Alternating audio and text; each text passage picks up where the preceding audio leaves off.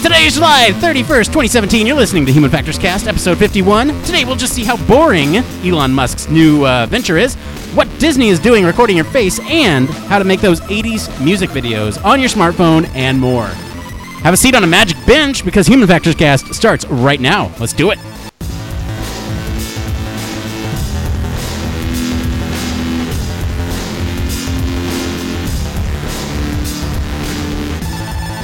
Welcome to Human Factors Cast, your weekly podcast for all things human factors, psychology, and design.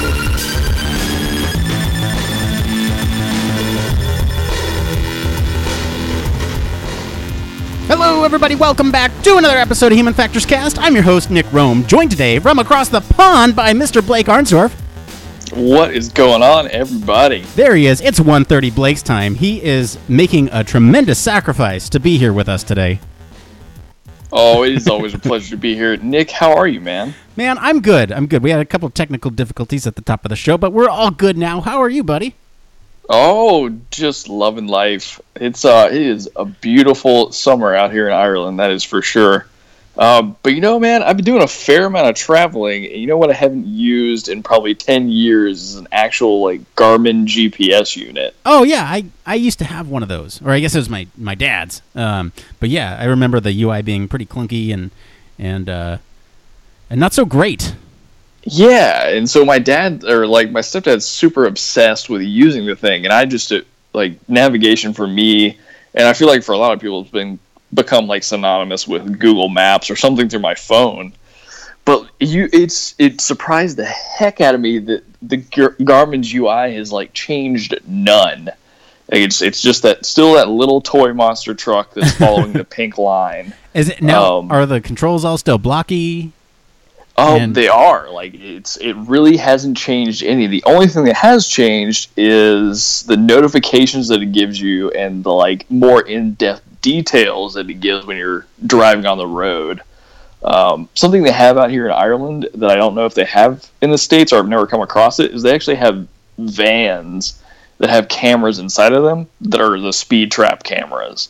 Oh, So what you'll what you'll get is you'll get like certain areas of the road where you'll get a lot of alerts, like hey, you'll have a speed tr- a possibility of a speed trap van uh, for this like stretcher road. Um, so that was kind of that was kind of cool. But also they had um, a great feature, especially for because we're like driving on the wrong side of the road or the side of the road that we're not used to. Um, but they had like a lot of like what lane you need to be in and when you're going to turn off and all that kind of good stuff. So like even though the UI hasn't in, improved at all, some of the information that it is able to Right. transmit is a lot better and a lot more useful than it used to be. But Yeah. I thought it was crazy that it's it's at least been ten years since I've looked at one, and not much has changed. Yeah, the same. I'll have to I'll have to revisit it next time I'm in uh, an electronics store. I, I do have a question though. Like, how's the um, I guess the hardware? Because I remember this this clunky capacitive touch screen or not capacitive. Sorry, it was um the uh, what's the one where you press the thin layer of film that presses the layer below? Is that no? It's not capacitive. Capacitive is like Oh, what we have on our phone. Yeah, yeah, It's like pressure that- pressure touchscreen, right? Do they still yeah, the pressure touchscreen. It's a lot better. Like the touch screen's not as not as like you have to bear down on it. But I mean, a lot of the a lot of like the UI controls haven't changed at all. So it's the same. The only real improvement is maybe the hardware of the screen Well, uh, hey, I versus mean- any kind of like navigation changes.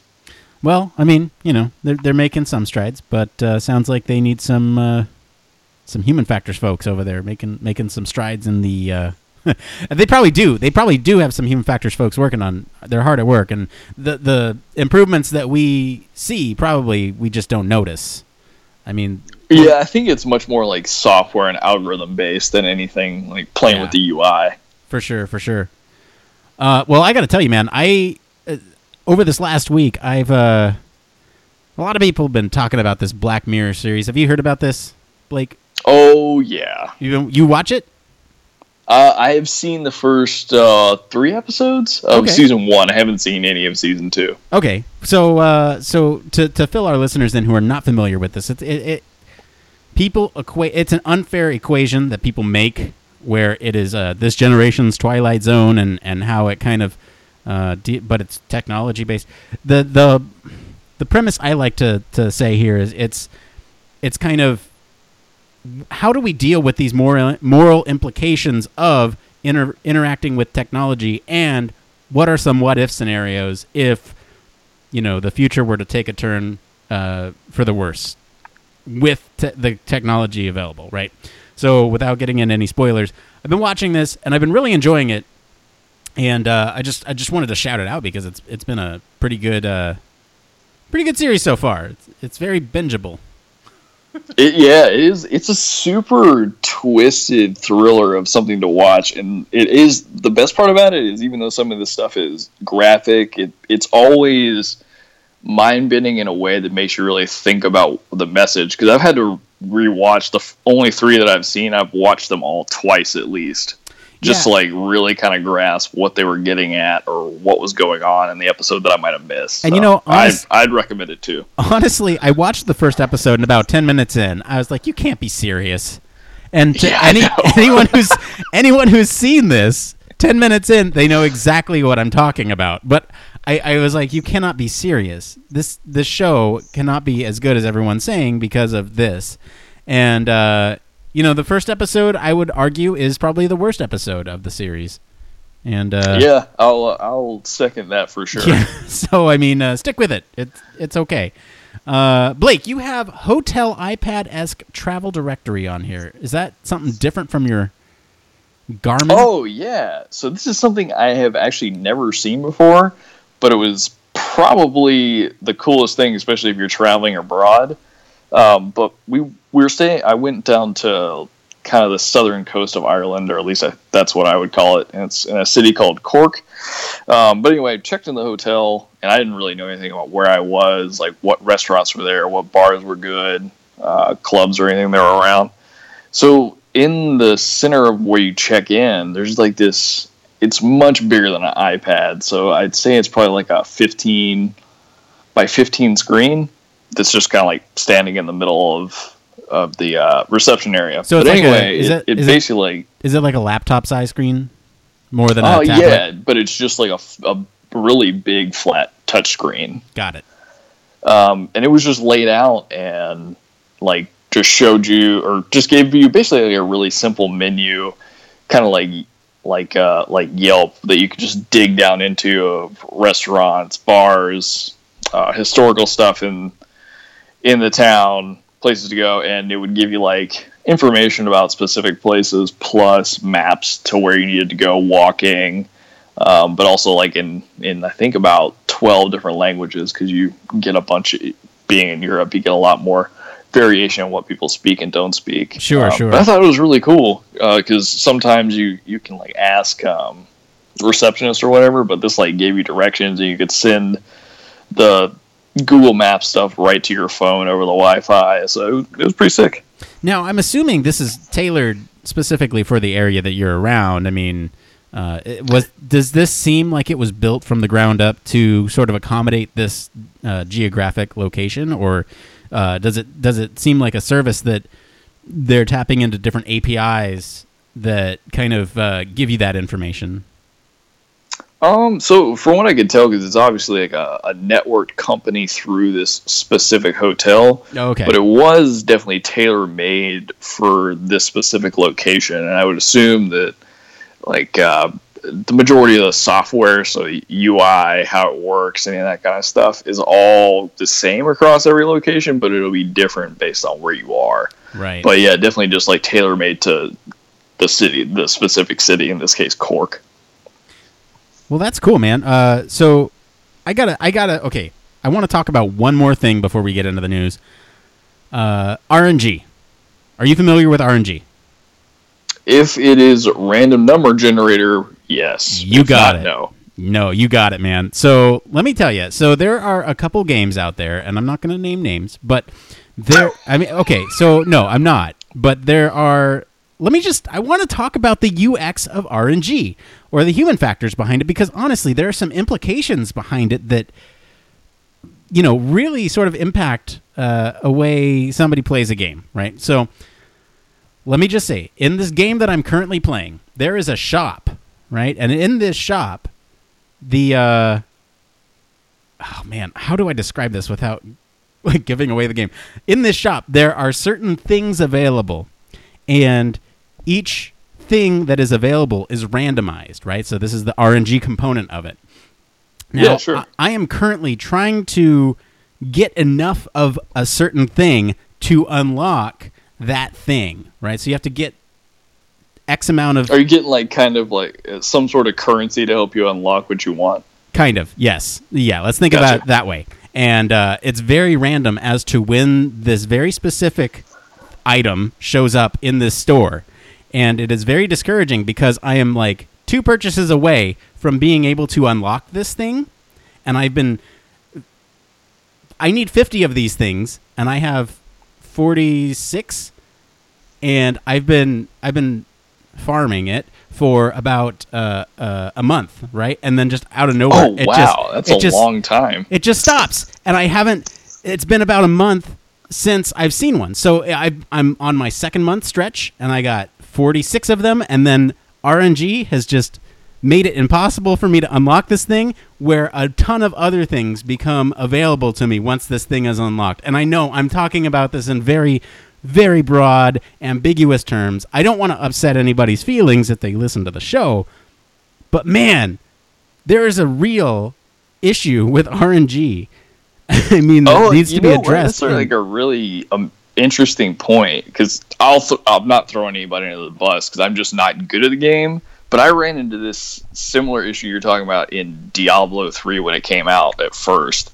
Like trying to get specific tiered gear, you, it was just nearly Oh, yeah. impossible, and you felt like you were never going to get there. And sometimes you never did because it's just random drops, and you could only farm something for so long before they like nerf the area or change the mechanics, so the RNG was just never going to be in your favor. Yeah, and that's part of the reason why I'm choosing to leave it anonymous is because this isn't just an issue in this game that I'm currently playing. It's an issue in a lot of games, right? So you have, but uh, so so like let's take Overwatch for an example. That's not the game I'm talking about here, but let's take it as an example because Blizzard is actively trying to get around this whole RNG element, right? People unlock these skins for their characters that they then uh, already own, and so they give them um, they give them currency which they can buy other skins, right? That's fine. Yeah, yeah. That's fine. But what Blizzard is doing is they're kind of approaching this and saying, okay, well, let's tweak the algorithm and, you know, weight it in such a way that they will get less of the things that they already own because that's discouraging. Right? So there are yeah, ways yeah. there are ways that behind the scenes you can tweak these things to to make it better for the user. Yeah, but it, it- actually that that makes me think that it must be I don't know, it must be a tougher concept to broach because one one one specific game that has got really bad reviews about that is like the newest Modern Warfare where like you you have a similar thing that if you get repeat skins, cards, whatever, you get a piece of like salvage which is currency. But the amount of times that you end up getting salvage or like getting doubles or triples of things you already have is so Sure. often that it's kind of it's kind of insane. Uh, so I wonder like what the depending on like I guess how many items, how many expansions you put on there, what really the intensity of building the RNG to make sure that it can kind of I guess learn what it's given a specific player and still stay random. Yeah, and you know, I mean, I have to say, like, there's a whole subreddit devel- uh, uh, dedicated to this game that I'm playing, and you know, anytime someone's like, "Did so and so disappear from the sh- the store?" Uh, people are like, "Nope, it's just RNG." And so there's this whole uh, RNG has become the butt of the joke. So, anyway, I think uh, I spent enough time ranting about RNG. I think we got to get into the human factors news. What do you think, Blake? Oh, let's do it, man. All right, so this is the show all about human factors news. This could be anything from, uh, you know, whatever it is. Disney, if that's human factors, we can cover that. Elon Musk's Boring Company, yeah, why not? Magnet hacks that unlock guns, yeah, it's all in there. Virtual reality, whatever it is, as long as it relates to the field of human factors, it's all fair game. Blake, what do we got up first this week? All right, so let's start. Let's kick it off with Elon Musk. So Elon Musk's Boring Company is a step closer to becoming a reality. The idea developed in response to the pain of clogged up roads and traffic jams, with the basic premise being that underground tunnels can transport vehicles from point A to point B more quickly and efficiently than roads, and without as much traffic jams. A car, so a car in this case would drive into a collection point located on the surface of a road, after which it is taken underground via an elevator and move to its desired destination using a sled on wheels transver- traversing a network of underground tunnels. So Musk shared this idea of the elevator last month, saying at the time that it was close to operational, and now he's published footage of the first car elevator in action. Now, of course, the tunnel networks themselves will take more time to complete, but it's a sign that this ambitious project is moving forward with some serious speed. Now, Nick, I remember you pointing out to the, or you put the story in the queue for us, and I oh. watched the video that looked just so unreal of cars disappearing down under the street flying through tunnels in what just seemed to be I don't know some some kind of fifth element network of travel. I can't believe that they're already showing a, I guess what they're calling a car elevator working now. Yeah, uh, I'm a little blown away by the speed of development as well. Um, and I mean, you can see in the background of this video that you can check out in the original article. You can see in the background they clearly have pieces that they are building tunnels with. Um, a couple sort of things about the design of this elevator, man. Uh, I know, I know it's just a prototype, so please don't email me. I know this is just my thoughts, but there, okay. So there's no, there's no rails. There's also no sort of um, locking mechanism for the car to sort of hold the car on the platform, right? So once it zooms off, right? There's there's also no feedback for the user whenever they are close enough to the edge of the thing so they're not driving too forward so the lip of the car doesn't get hit when they come down. Now, what is being shown here is a Tesla uh, being loaded onto this thing. So one could argue that this is a fully automated process, the human is not involved, and if that's the case, fine. But this is a human factors podcast, and so we want to make sure we address these kinds of issues. Like, what kind of feedback does the user get, the driver get in this case, as he is approaching this? I see nothing it's like your best guess. Yeah, and that's super dangerous. And the you bring up a good point that in the video and even in uh, the test stuff, it's a Tesla. So I'm not sure is like the real driving factor behind this that there is going to be automation and cars involved. Right that, I mean, that allow this to be easier. But what are you going to do for the majority of people who don't drive Teslas, or are they allowed to get on these things? Yeah, how do I get my Toyota Corolla on this thing? I just drive it yeah, up and like. And the funny part is, is, you brought up there being issues like this before, like before we even saw this. I guess this full, fully functional um, elevator car. Like you talked about there not being really anything to catch you from stopping or showing where you were on it. So it's it's kind of surprising that they've gone from like concept to developed piece without thinking this through. But I mean, I think I have faith. I think what they're testing here is obviously the hardware. Uh, that, so they're they're testing the elevator and the fact that the elevator works fine. I still want to bring these issues because I'm sure I'm sure Elon Musk, our golden boy, is uh, out there thinking of ways in order to make this the safest thing possible. Because if it's a disaster. His name is attached to it, and also, uh, you know, there, it, it's just these types of things that we have to think about as human factors professionals when we when we develop these feats of engineering. Like this is this is awesome. This is so cool. But we do have to take into consideration, you know, what happens when there's actually somebody behind the thing. Like I'm sure they'll test this and, and find this really quick that there's a lack of feedback and all that stuff. So well, the the other thing too is like you you brought up a good point with there being no real locking mechanism because if there's not, these things are supposed to travel really fast in a forward direction and then basically stop and go directly vertical.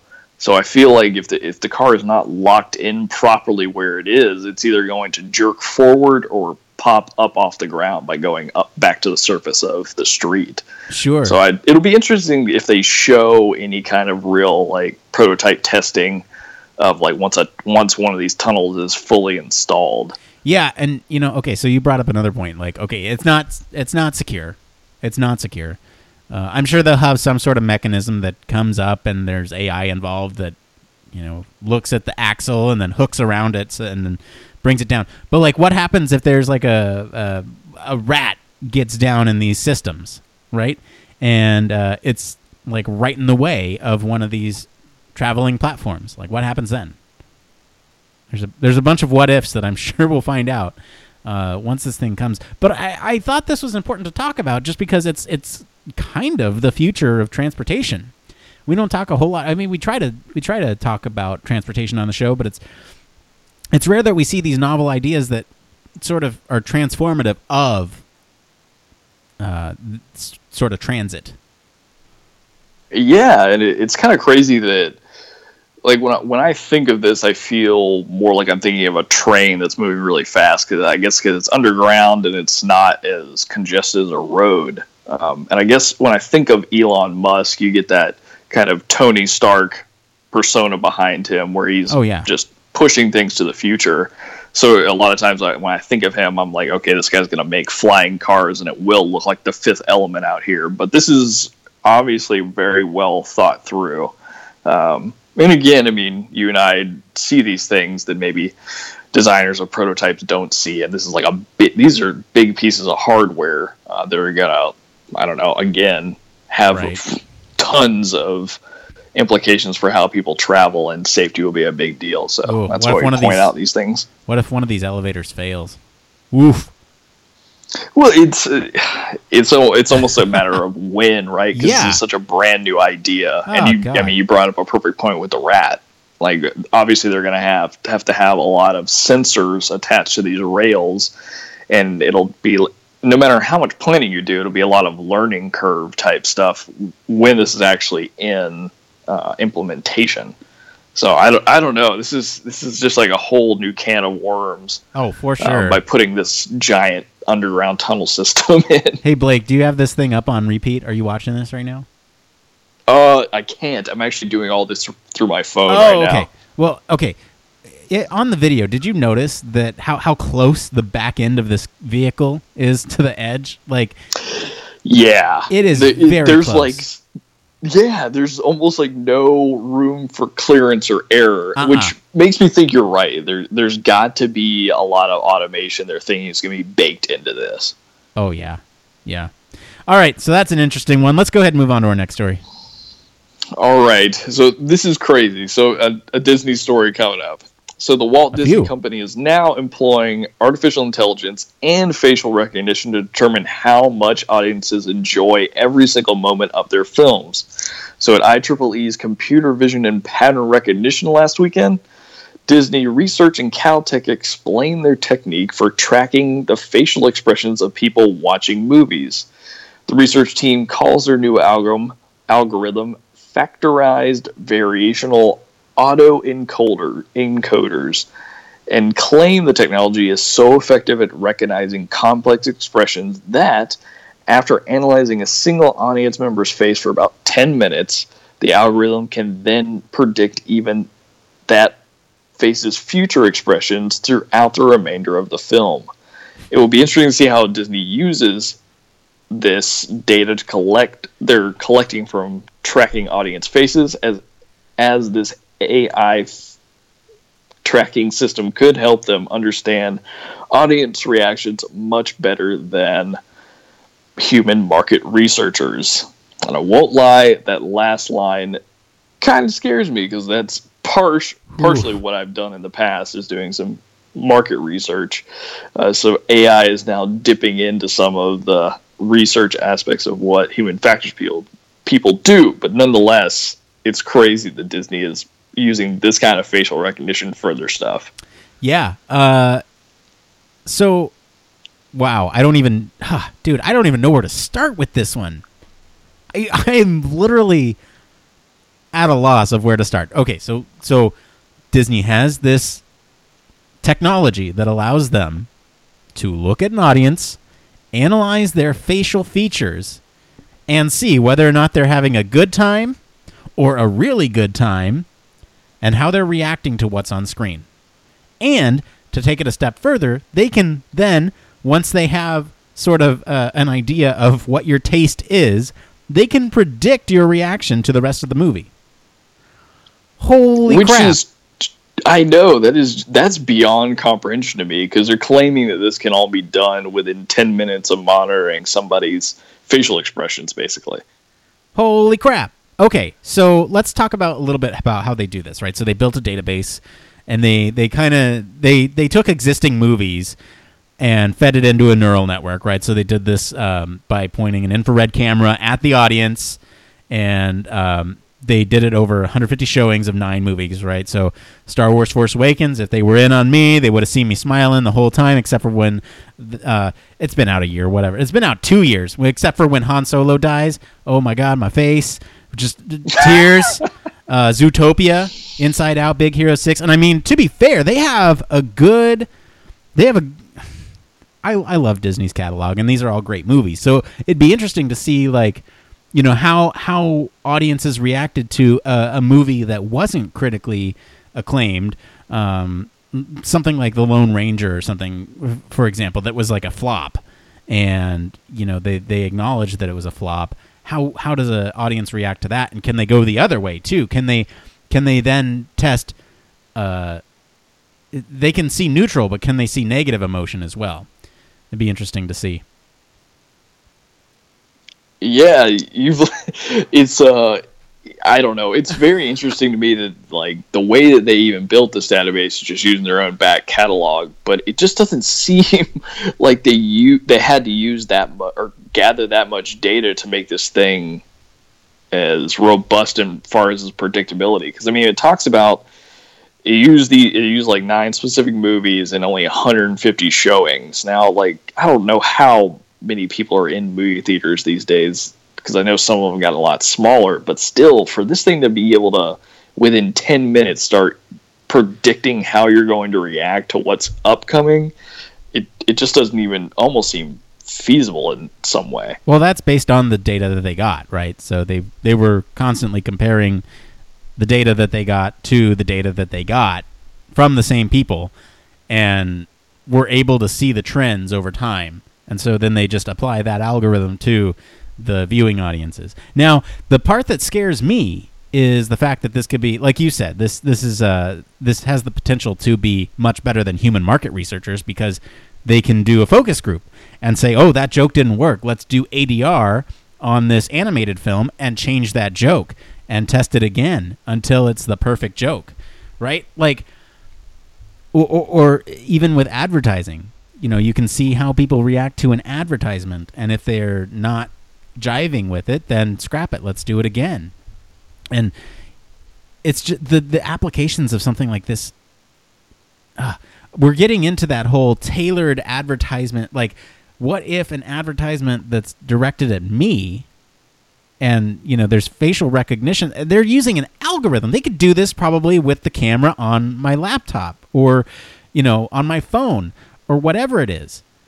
So they analyze my face and then they they log the response to that i had to that that uh, advertisement. And then the next time they know not to give me something that's like that based on my facial expressions Oh, surely. And I mean, they could just basically develop personas for each type of ad they run. Because, I mean, some things are going to be successful with some people. And I mean, think about this could even change what a focus group means. It could be just running these small little tests. Because, I mean, you know how, supposedly, you know how simple it is to take control of somebody's camera on their phone. Well, I mean, if you if you we've talked about this on the show before where companies hide things in their terms and services agreement. I mean, if that becomes part of it that they are accessing your you know, camera on your phone to, to kind of determine how you react to anything that's within their own application. It could help you learn how to either build better advertising, build better experiences through your phones, all through just AI and facial recognition. Right. Oh, all right. Well, I ooh, I don't want to talk about this anymore. But uh, Disney's doing some other work, right? yes, th- this is this is a little more lighthearted for sure. Not I think so. Let's let's. sinister keeping your face logged. Oh, yeah. All right, so augmented augmented and mixed reality experiences tend to be solo affairs. So you're either looking at your phone or you're wearing a headset. Well, for Disney research, this is not nearly social enough. So it's scientists have created the Magic Bench. So this is a blend of augmented and mixed reality that entire groups can share together. So the bench uses a combination of a camera and a depth sensor to produce a 3D recreation of you and the bench, letting virtual characters and objects interact with you as if they were actually there in the space you're in. And the key to this is the actual sitting. So it can tell the system how many people are present, where they're facing, and vibrate when a digital actor actually sits down with you. Now, this is something I can get behind with Disney. And, you know, I really never thought about the. Because we, we talk about, I think, almost every week about different expanses in VR and augmented reality. It's hard not to when I'm on the show. Oh, I know, right? But, but the. Um, so the entertainment aspect in something like a theme park is just a great way to I, I think not only use the technology but expand upon it. Because like th- like this article is talking about with this magic bench it's combining both augmented reality and what they call mixed reality experiences. Yeah and so so one sort of uh one thing that comes to my mind uh right off the bat you've gone to disneyland. Oh you know it. You've gone to the haunted mansion Yes. Well, yeah, they could totally do something with the ghosts in in those doom buggies with this technology. Yeah, you know, I feel like that's where a lot of this will go. They start doing little tests, and then it's going to be much more immersive in each Oh, one yeah. of these rides. Now, let me let me sort of uh the the whole point of this article is that they want to make it a social experience, right? A shared experience between multiple people in the same space. So what they're getting at here is um, you know, more than one person on a bench interacting with this thing that's going on in the environment in their own special way and then it the environment responding to those things, right? So the thing that I'm thinking of is so when I went to this uh, this human body exhibit a couple weeks ago, I talked about it on the show. Uh, there was a augmented reality experience where you a camera sort of looks at you and projects onto the screen in front of you your your body and it shows you your locomotion with your bones and everything. And now, how uh, it was a single person experience where the one person would get up and the cameras would map them, and then you move your thing. How cool would it be to have a interactive experience with multiple people? Right? You could get the dancing skeletons up there, whatever you know, something like that. Just in everyday life uh, would be would be pretty cool. I think. I don't know. I think it would be great, and you know, like I've I've often thought about like where the future of VR goes in terms of like social interaction across kind of the internet more so. Like you strap on your Right. headset and you are in like virtual space with avatars that are your friends and all that kind of stuff. But this takes it to a completely different level to where you're actual people in the same room experiencing the same things together and not necessarily with like any kind of headset wear on. Because they even talk about in the article that this is done through like a mirror projection um, into the room, so not necessarily requiring any kind of headset. Yeah, yeah, and it, yeah, it's a mirror. I was gonna say it's a mirror. So they're they're looking at a mirror and interacting with everything on there. But I mean, who knows what the future holds? What what? Who's to say? Like if everybody puts on a set of glasses and they see mixed reality in front of them, that they wouldn't be able to interact with the same things, right? This this uh, 3D creature character is running around the environment, and everybody is able to see where it is. Um, you know, using the same headsets and position tracking Like there's there's a ton more. Uh, th- this is the first step to a larger social shared augmented reality experience, in my opinion. I think you're right, and you know, if you if you kind of abstract it a little bit, I think Disney's been doing this with their theme parks for a long time. Like Oh, as yeah. far as providing an augmented reality, not in the sense that we think of it right now, but like I don't know if you're if you're in a room and you feel like a gust of wind come at you because of something you're seeing on the screen is wind. I think what's always been lacking is the visual immersion, but they've been good at creating the scene through your different tactile senses. Sure. So now that the visual aspect's really catching up, I I feel like we're only going to see more intensive experiences like this one. Well, I think I think you bring up a good point. Is that Disney's been doing this for a long time. I think augmented reality could mean anything that sort of uh, enhances your view of where you're at in the world, right? So, like, I'm thinking even going into Star Tours and seeing all the robots, you know, all the droids moving around, and uh, all, the environment itself could be an augmented reality experience, because I am no longer in the real world. I am in a galaxy far, far away, right? Like I'm there with all these other people on a Star Tour ride. So I, I think, Oh yeah, like it, that'd be awesome. yeah, we're we're kind of skirting the definition of augmented reality right now. But anyway, this article is pretty cool. Do you have anything else uh, closing on this one here? Oh, I really don't on this one. All right, so I just want to do a quick thank you to our friends over at Engadget Gizmodo, Wired, and Recode for all of our stories this week. If you guys want to follow along as we find these articles, you can follow us on all our social media links for the links uh, to those as we find them.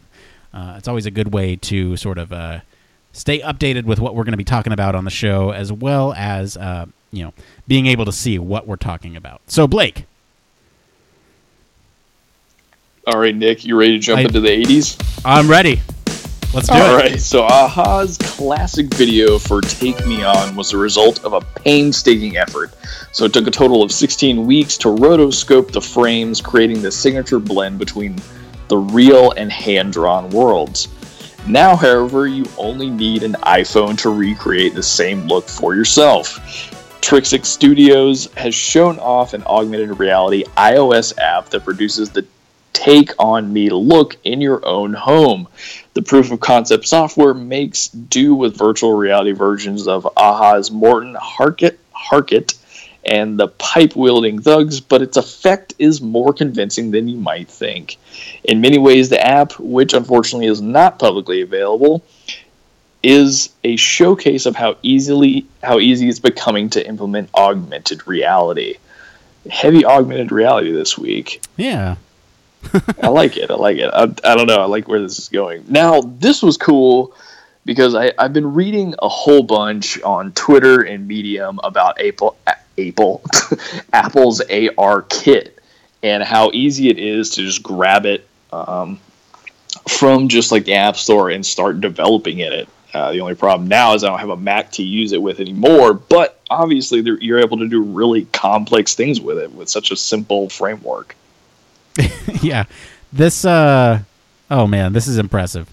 Uh uh, you don't know because I have it linked so that way you can't hear what I play through the computer. But I was playing the uh, I was playing Take on Me as you were talking about that story. I think 30 seconds is the limit for uh for free, so I think we're good. But uh this whole app so this this kind of plays out like the original music video, right? So so there's a hand that comes out of this augmented reality sort of uh, or, or, or this paper drawn uh, hole in the middle of your living room, and you take the hand, and then boom, a door ap- appears, and then you can sort of see your entire house or whatever room you're in.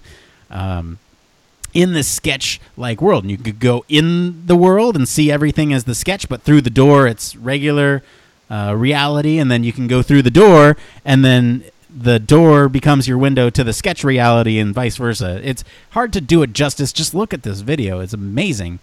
Um, so uh, you know I, I gotta go kick some ass with my own pipe wrench. Have you seen have you seen the uh, have you seen that uh, literal take on me video? Where it's like No, I haven't. oh my gosh. Do do yourself a favor. It's a it's a video describing the video that's happening and it's hilarious. Uh, you would love it. Um, oh, perfection. yeah no this this goes to show like what what kind of uh, as as small as these things are you know how how these cool little novel experiences will get people interested in VR and augmented reality and and sort of how um, you know it can bring it to the masses like everybody knows this video Oh yeah, like every and everybody's heard the song before, knows the video, and I mean it's it's crazy that just from a simple like AR kit that Apple's put together that it was able to be recreated at such a fidelity.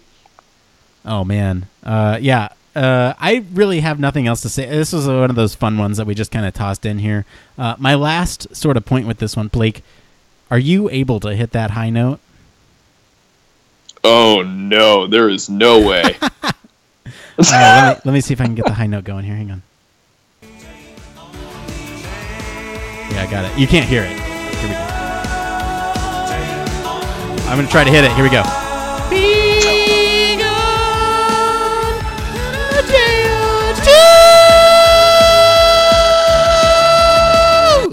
I apologize, everyone, for your eardrums. All right, before I embarrass myself even more, let's go ahead and move on to the next story, Blake. oh man. Okay, so down a little bit of a different road to this, back towards the self-driving cars in legislature. So a bill that would allow companies like Ford, Google, and Uber to move more easily and test and deploy self-driving cars in the U.S. on U.S. roads insta-hit in Congress on Thursday after House lawmakers voted to send it to the full chamber for consideration. So it's still far from becoming a law, but as Democratic and Republican authors on the supportive House and Energy Commerce Committee believe their rare bipartisan proposal has a shot at success. As it stands, the Safety Ensuring Lives Future Deployment and Research in Vehicle Evolution Act, aka the Self Drive Act would allow companies over time to test as many as 100,000 vehicles, uh, highly autonomous vehicles in the United States. So we talked a couple weeks, I think it's at least two weeks ago now, about kind of the well, I, I expressed some concerns I had with that some companies were getting like permits that were allowing them to put specific types of autonomous robots on the roads um, and in this case, we're talking about regulation of self driving cars and the ability for big companies like Google and Uber and Ford um, to test these highly autonomous vehicles on actual roads. Right. Um, so the, bi- the the biggest part about this is that it's actually moving through as, as slow as it can be with legislation. It actually is moving through, so, and that's just amazing it's great for these companies at least so they can start really deploying these vehicles and road testing them getting them out there with real traffic and see how they interact. Right and one of the one of the major hurdles for those um, for those companies that you're mentioning the uh, tech and auto giants right is basically trying to prove that self-driving vehicles and and technology is just as safe if not safer than the vehicles that we have out there right now right we have to we have to sort of or, or they have to convince the government that the these uh, these vehicles should be exempt from sort of the safety requirements uh, that require them to have steering wheels and and uh, you know other other sort of challenges that they're facing right now. Which is really a big deal. That it's like it's allowing people to or allowing these companies to kind of really skirt things from a federal level because uh, that's a giant hurdle in, in and of itself.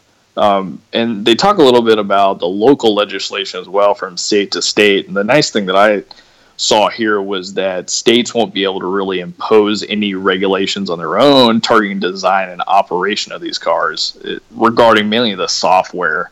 So that right. means they get, it, it's really in the hands of eh, this this get this gets to be like a, a, scary statement sometimes, but in the hands of companies that we do trust to make and test their own software, like Google and Lyft and Uber, mm-hmm. um, even though they collect a lot of data on us, it's still like very it's high quality software that's not being affected by any kind of like state agenda. Oh yeah, yeah. Uh, it'll be. I mean, we've talked about this several times about you know how how this is this is important and we want to keep our listeners up to date with the status of what's going on right? We followed this as it went in or as as even they were they were tossing around this idea of um, you know this bill.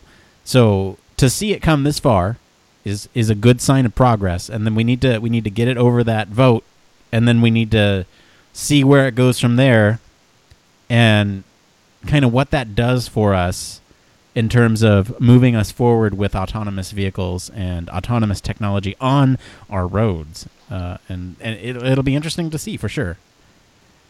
Oh yeah, and as a kind of like a tie back to something that we did last week, we had somebody ant- or hit us up with a Twitter question about the future of HFE and HCI.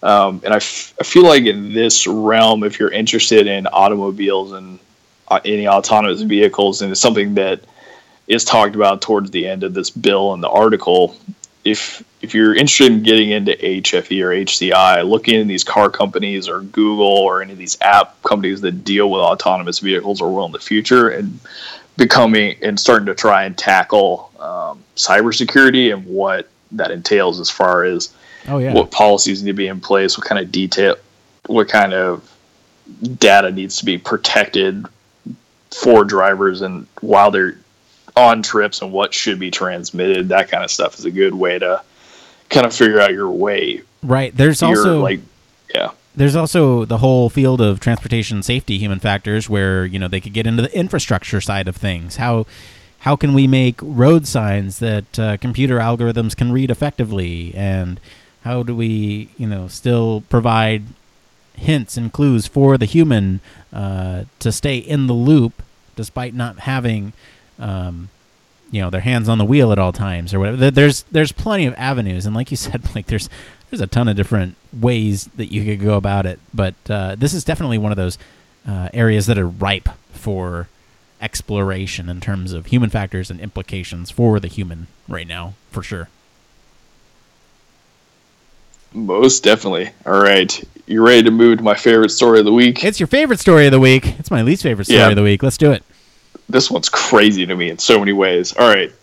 So just like anything with a lithium based battery has the potential to explode, just about any tech product that's considered smart is potentially hackable.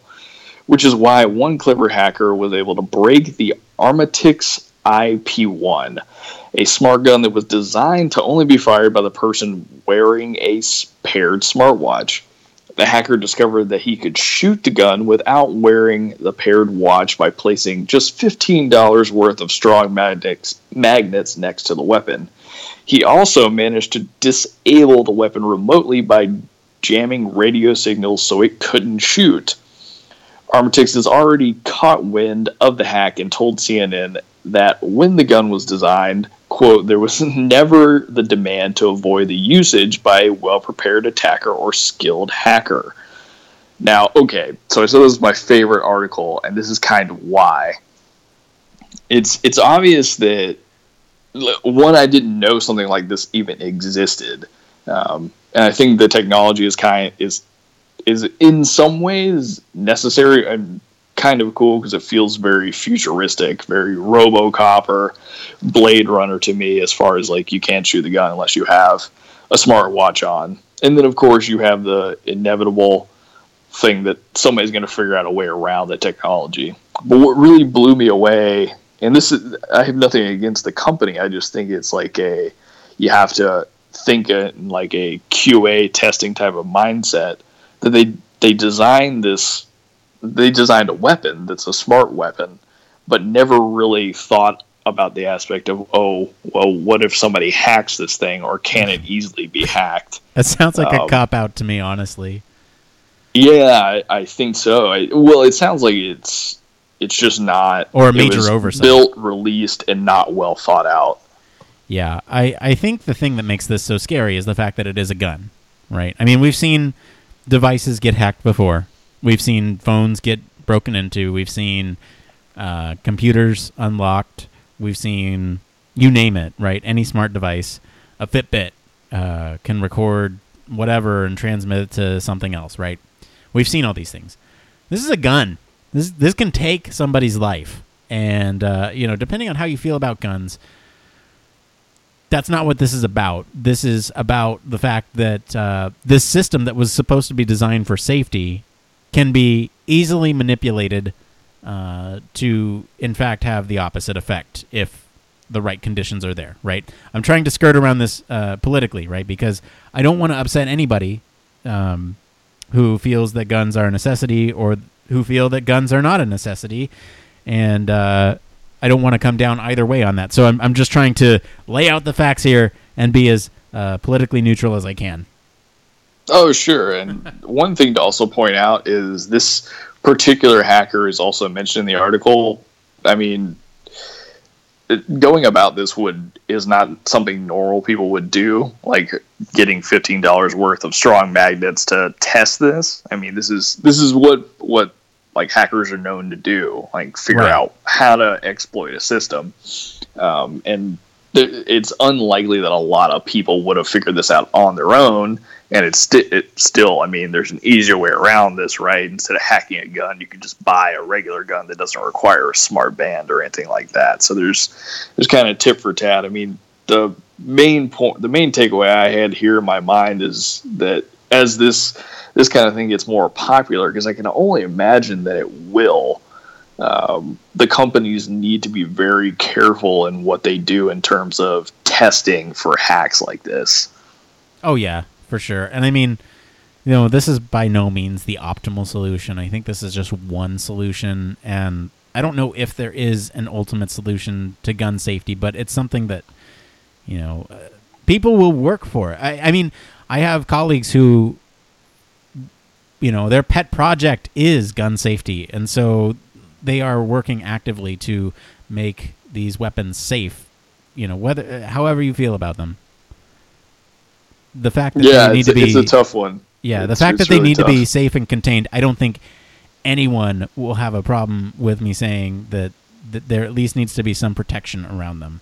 Um, you know, whether or not you have them. So it's just it's a it's it's a means to an end, and this is. Uh, I'm glad that a vulnerability was highlighted uh, before, you know, something fatal happened, or or that this was discovered in a different way.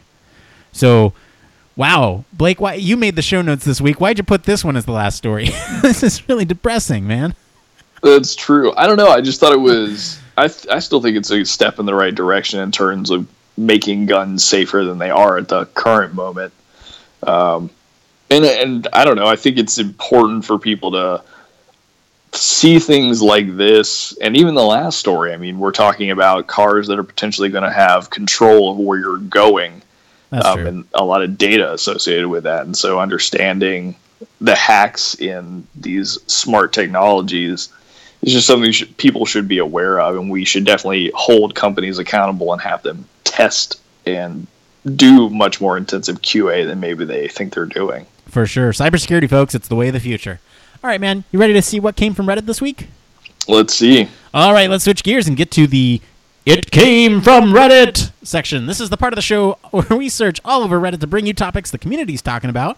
Any subreddit's fair game, as long as it relates to human factors and encourages discussion among the community. So, uh, today, our, uh, this is. This comes from This Is Fats, uh, and this was on the user experience subreddit. And they titled this Request from Stakeholder to Conduct Some User Interviews Internally. They go on to say, Hello, folks. I recently started as a UX designer, and I'm currently working through my first project, which is so far a mixture of remote and in person user research. So far, so good. However, it's been brought to our attention that some stakeholders want us to interview internal members of staff, more specifically, conduct the same usability studies we've been doing with the general public. Obviously, this, this, this sets off alarm bells for a number of reasons, bias being one of them.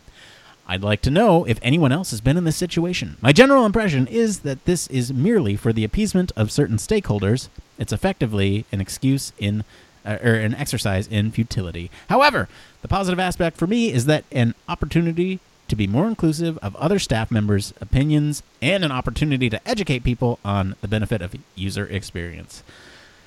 Wow, that was a that was a long one, but uh, important one for sure. Blake, what do you what do you got on this one?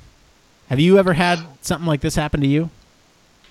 Um, no, because he makes a good point, or he or she. We'll just go with this is Fats makes a good point. I mean, you're there's so much bias being introduced. Typically, if you're like running them through a usability test of a product that they work on or they're a part of building, um, so likely they've already seen it before. But I, I guess what I took took away from this, and I really like the sorry the positive aspect that he spins this off at the end, and it's really advocating for getting other people involved in what you do, having maybe people understand what a usability test is, what you do as a user experience or human factors person in the company, how you're benefiting them. And also, too, I thought about this a little more because it, it, did throw me off, and I was wondering if this is what he, as he or she mentions, uh, like uh, exercise and futility. But I, I feel like, too, you have a chance now to understand from potentially different departments how how they perceive the product, what it does, and also does it do does their goals with using the product align with both their departments like business goals, the goals of the customer that, you, that you've outlined through customer journeys or personas. So it gives you like a more whole sense of how people in different departments are moving in terms of building this product together. So I think it's a it's kind of unique um, now, Nick, I think you said to me before that you had experience with this. So let me let me uh, let me tackle a couple points here. Uh, first point. Wow, I don't even know where to start. Okay, first point. Half of being in user experience in the human factors field is evangelizing. You have to get out there. You have to let know people know what you're doing. You have to illustrate the importance of what you're doing. Um, right, like that's a that's a huge part of our job if we're not in a company that appreciates uh, what we do and doesn't understand our importance, we have to communicate to that to them what that is. And this is a good opportunity to do it. When people inside the company, uh, this is Fats makes a great point where you know it's it's a it's an opportunity to educate people on the benefit of of user, user experience. That's point one. Point two. I know that some companies. I actually had a conversation with somebody just last week um, I won't say what company, but I do know that there are certain companies out there who will only usability test within, right? Um, they only use people that they have access to, and this is in order or, or, or in, in, in an effort to make sure that there is no spillage out to the general public, right? They don't want their product um, getting sent out there early. So, with that being said, I don't think this is necessarily a bad thing it depends on your product, obviously, but um, if you've already done the research externally, it doesn't make much sense to do it internally. However, with that being said, um, you could. I, I did work in a situation where, uh, you know, we had to recruit from within because our uh, our sample of users was worldwide, and we didn't have the means or the resources to actually go out to each site and sort of uh, gather knowledge about them. And so what we would do is we'd recruit internally with people who are familiar with the system, and uh, we would talk to them and solicit their feedback. And I think if the people that you're talking with internally know what they're talking about, and they should, I think this is a good opportunity for you to maybe iterate on some of these designs. Maybe use them to vet these designs. Maybe use them to, uh, you know, suggest new, I don't know, solutions to problems that you're experiencing. Um, this could be a great opportunity to sort of vet those designs, though. I mean, you don't really necessarily have to use it as a uh, an interview or usability test but if you're, you know, thinking there might be another solution, run it by them. This is this is a good get them involved for sure. Uh, I, I would push back a little bit on the whole usability test because they're not actual users, but for sure get them involved and and you can you can definitely get something valuable out of this. Honestly, too, I feel like that if because he does call out that they're they want them to conduct the same usability studies that they've been doing with the general public. And this might be a really good way, and I don't mean to sound sinister about this, but I've definitely run into this problem before. If you've ever worked with work with a specific customer or company that they think that they know their customer base really well and that they don't need to do these studies. I mean, this is a great way to do a comparison of okay, you've seen the designs, the in company you guys made these choices or wanted us to move in this direction, but the studies we've done show that we need to move in a completely opposite direction with the product. So I, I think this is a really good way for you to like show utility, but also to help kind of course correct any any like biases that stakeholders do have about what they think they know about your customer base. Oh, so man. at the I- end, end of the day, I think this just really helps you out. I gotta tell you. might I got to tell you, Blake, really quick before you get too far away from this, that whole sinister thing, and I I had an experience one time where I showed higher up a usability test of uh, a product that I was working on, and man, it was so frustrating for them to watch because you know we'd put all this effort or they'd put all this effort into designing this thing and there were some tweaks that we had suggested and and they didn't get implemented. And then once they saw the usability test they really understood. It clicked for them. They knew uh, you know that that we we had our our our hunch was correct about what needed to be done. And it was so amazing to see that switch because somebody higher up saw it it was it was amazing all right so i'm going to let you go ahead and finish your thought there sorry blake i jumped in No, no, no, that's all good. That was kind of it. Like, I, I just think that there's more advantages to this than anything. Uh, honestly, I mean, it might sound like a hassle as far as having to get stakeholders uh, basically run through your usability test, but giving you giving them exposure to what you do, and also to potentially giving you ammo if you run into a situation where they're trying to make a lot of design decisions that aren't necessarily warranted. This uh, this could really help you out later. I agree. Well, that's going to be it for today, everyone. If you uh, have any stories or news topics that you think we may have missed, you can go ahead and follow us on social media. Let us know. Uh, head on over to the Human Factors Cast LinkedIn, Facebook, or Twitter at H Factors Podcast. Uh, you can just join the discussion on our SoundCloud. Hopefully, they don't go under. If they do, we have some we have some uh, alternatives. Or you can send us an email at humanfactorscast at gmail.com. Leave us a voicemail if you're feeling saucy at 901 646 1432. That's 901 646 1HFC. Uh, you can also support us on our Patreon because we bring these things to you ad free. So, a-ha can't sue us because we used more than 30 seconds of their music this time. All right, we're at patreon.com slash humanfactorscast. Be sure to like, subscribe, review us on Apple Podcasts, the Google Play Store, or whatever your favorite podcast directory is. We love those reviews. We love it when they're good. We love hearing from you guys. And of course, you can always reach us at our home on the web, humanfactorscast.com. Mr. Blake Arnsdorff, thank you for staying up late and hanging out with me to talk about some human factors. Where can our listeners find you, buddy? Oh, no problem, Nick. You guys can always find me at, on Twitter at Don't Panic UX. As for me, I've been your host, Nick Roome. You can find me on LinkedIn or Twitter. trying to be a little bit more active on there. I think I made one tweet in the last two weeks. I don't know. We'll see. At Nick underscore Roome. Thanks again for tuning into Human Factors Cast, guys. Until next time, you know what? It depends on Oh, it everything. depends. Everything, man. You got the guns, Elevators for cars? Disney, Disney stuff, more Disney stuff. All right, see you next week. Bye.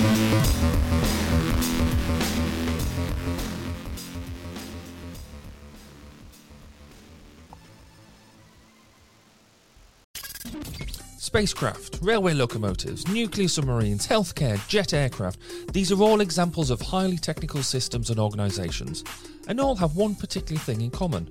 They all involve humans. Humans who want to do amazing things and are using technology to achieve them. They all have something else in common. They have amazing people ensuring that the users who are involved can do what they need to do, are safe when they do so, and have the optimum user experience. These people are human factors practitioners, and on 1202, the Human Factors podcast, they talk to me, Barry Kirby, about what they do, sharing their career paths, highlighting their ideas and best practices, and fundamentally raising awareness of our discipline. Find us on 1202podcast.com, on social media, and on your favourite podcast directory, because it's more than just common sense.